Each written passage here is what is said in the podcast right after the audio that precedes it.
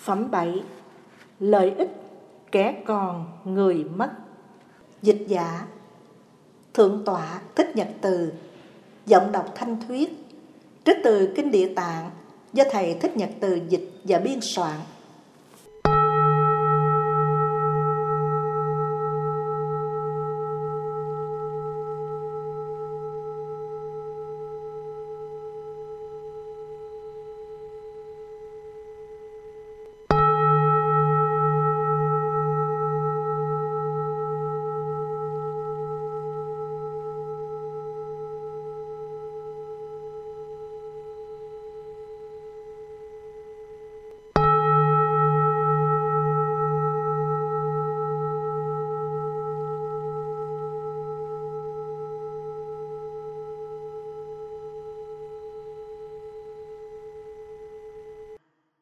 Khuyến tu đạo thắng.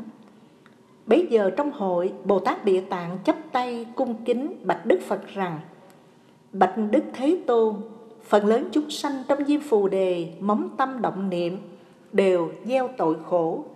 Nếu gặp đường lành, phần nhiều thoái chuyển, tâm tốt ban đầu. Nếu gặp đường xấu, thói quen bám díu, tội lỗi gia tăng trong từng ý nghĩ.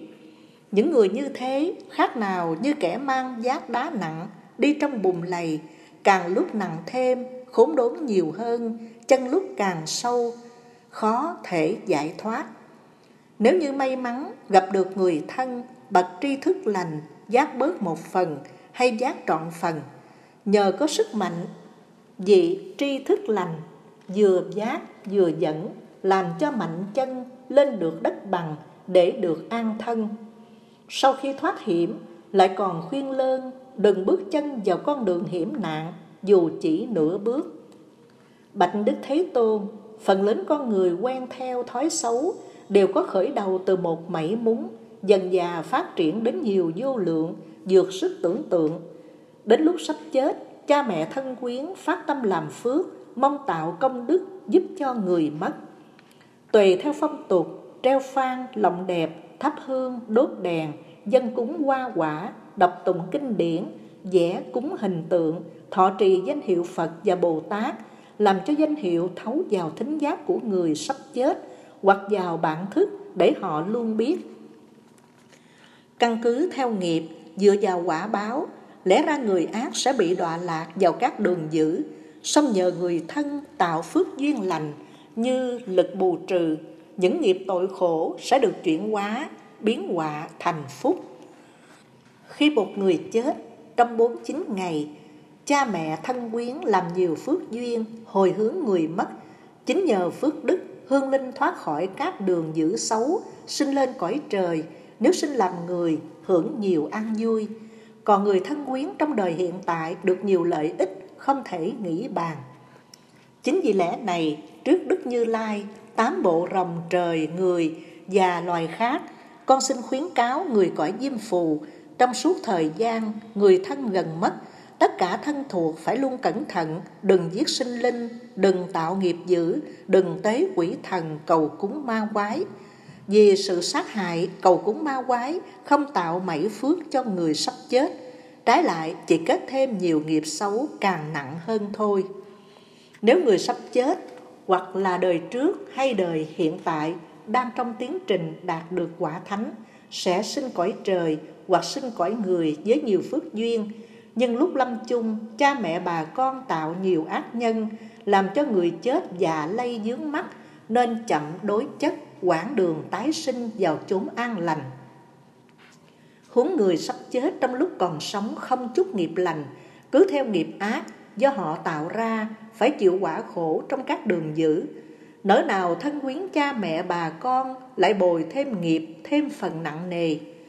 Cũng như tình huống, người từ xa đến, lương thực đã cạn suốt ba ngày liền, lại phải giác nặng gần mức trăm cân. Vậy mà khi gặp được người làng sớm lại bị chất thêm ít đồ vật nữa, nên người xa xứ càng nặng nề hơn, khốn đốn bội phần. Bạch đức thế tôn có nhận thấy rằng người cõi diêm phù nếu biết làm theo lời phật dạy, dầu bằng sợi lông hay một giọt nước hoặc một hạt cát hay chỉ mảy bụi cũng được lợi ích theo luật nhân quả. kẻ còn người mất đều lợi lạc Bồ Tát Địa Tạng mới vừa dứt lời, ở trong pháp hội có vị trưởng giả tên là Đại Biện, chứng được quả giác đã từ lâu nay quá độ mọi người, khắp mười phương cõi chắp tay cung kính, thưa ngài địa tạng.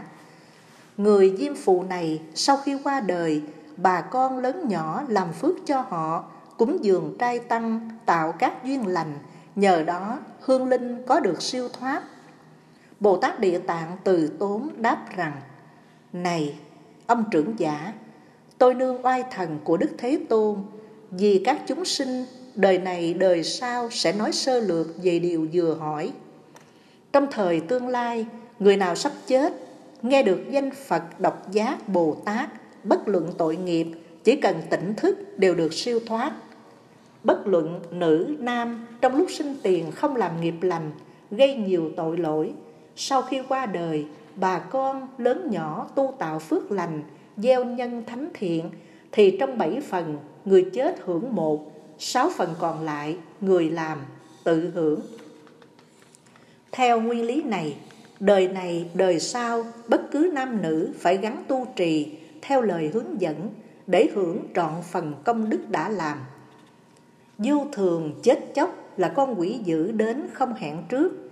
Trong cảnh mịt mù chơi dơi nghiệp thức, chưa rõ tội phước suốt bảy tuần thất, như ngay, như điếc. Trong thời gian này bản thân nhân quả sẽ tự thẩm định, cứ theo nghiệp tạo, cảm nhận quả báo, không hề sai sót. Khi luật nhân quả đang tự thẩm định, biết bao sầu khổ đã xuất hiện rồi, huống chi sau đó bị đọa lạc vào các cảnh giới xấu. Thần thức người chết trong bảy tuần thất chưa được đầu thai, luôn luôn trong đời thân quyến cốt nhục, tu đức, tạo phước để cứu vớt họ qua thời gian này, tất cả hương linh phải tùy theo nghiệp, tiếp nhận quả báo, không hề lẫn lộn.